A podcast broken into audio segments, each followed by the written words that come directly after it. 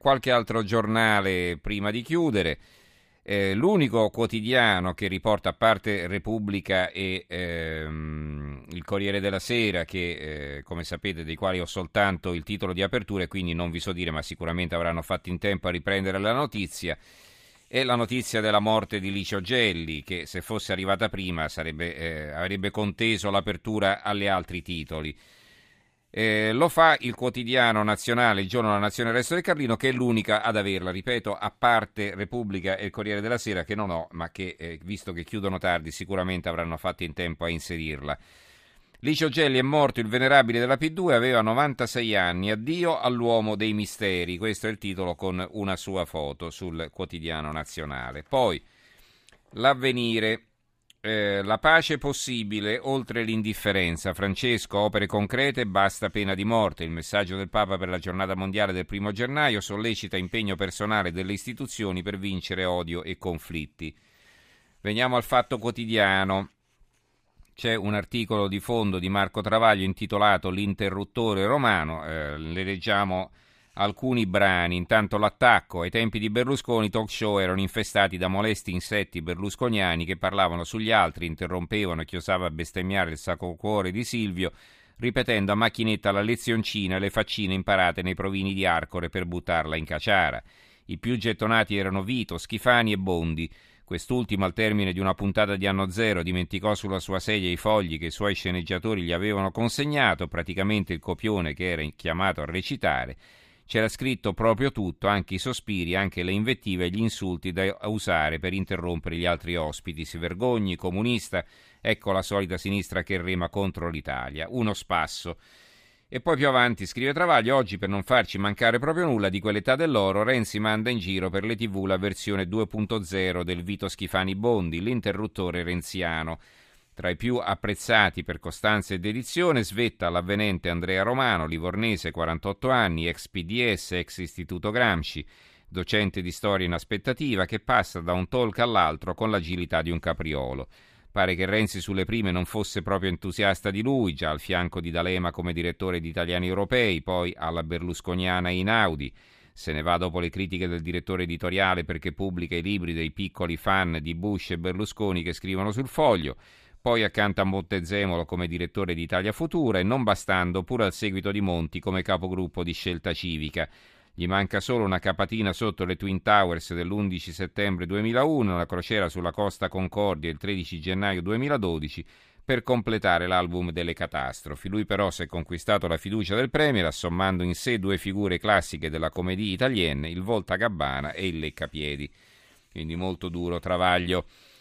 Poi sopra la testata c'è il solito titolino a due righe, in questo caso dedicato a Forza Italia, annuncia il licenziamento di tutti i suoi dipendenti, finisce così la parabola del partito azienda con un jobs act qualunque. La notizia la ritroviamo anche su altri giornali, per esempio sul Tempo: Forza Italia licenzie dipendenti, addio alla sede nazionale.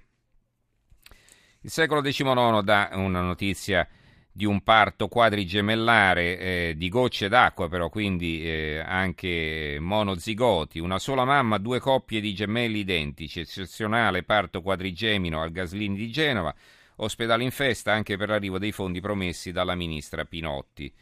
Il Manifesto invece ricorda Armando Cossutta, lo ricorda Luciana, Luciana Castellina, l'Armando carissimo avversario nella storia, noi ingraiani del P C e ancora più noi del Manifesto e poi del P D U P siamo annoverati fra gli avversari di Armando Cossutta e non si può certo negare che il contrasto politico sia stato fra noi duro e di sostanza, e però io, ma credo anche gli altri miei compagni, provo grande tristezza nel momento in cui apprendo della sua scomparsa, non solo per nostalgia della nostra vecchia comunità comunista che ogni giorno riceve dalla realtà attuale una nuova botta, sicché gli antichi contrasti ci sembrano minuzie rispetto ai solchi che oggi si sono aperti con una sua parte così consistente, quella che ancora sta nel P D.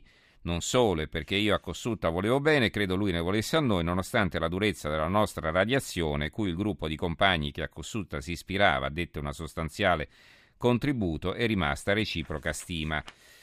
Libero, gli U S A non fanno wow, Matteo stroncato per il New York Times, il Jobs Act è un fallimento. Poi sul Foglio un altro titolo, perché l'Italia non vuole fare più la passante sulla sanzioni, sulle sanzioni alla Russia, Renzi chiede un confronto sulle misure anti-Putin, Bruxelles si interroga sulle ragioni economiche, la contrarietà della Germania, parla l'ambasciatrice tedesca. In Italia l'ambasciatore tedesco è una donna e viene quindi intervistata, interessante ma non abbiamo il tempo, è intervistata dal Foglio. Il Giornale di Sicilia, assenteismo all'ufficio per i diritti dei, dipende- dei detenuti, condannati nove impiegati, inflitti dieci mesi a ciascun imputato, i dipendenti della regione accusati di truffa. Poi abbiamo un articolo, un articolo sulla nuova Sardegna, l'olio sardo cresce, qualità eccellente anche grazie al caldo, al, grazie al grande caldo. Quindi una notizia positiva per l'agricoltura eh, sarda. La Gazzetta di Mantova, salvato con i reni di mamma, il figlio, vorrei abbracciare l'uomo che ha ricevuto gli organi.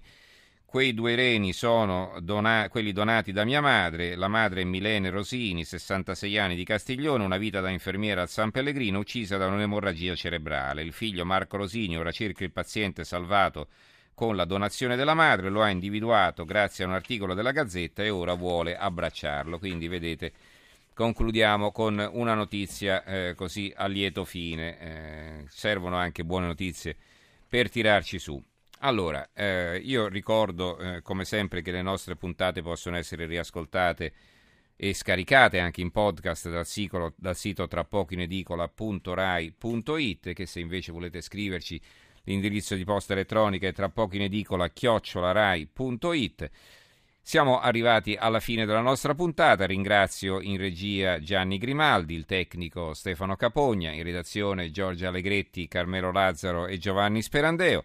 Adesso darò la linea ad Alberico Giostra che condurrà il G R delle due e noi ci risentiremo domani sera. Parleremo sicuramente dello scandalo banche perché abbiamo trovato anche altre interessanti testimonianze. E eh, quasi certamente, perché poi se ne occuperanno i giornali di dopodomani, della morte di Licio Gelli e più che altro, insomma, di quel che lascia dei misteri eh, insoluti che si porta nella tomba. Grazie a tutti voi e ci risentiamo domani.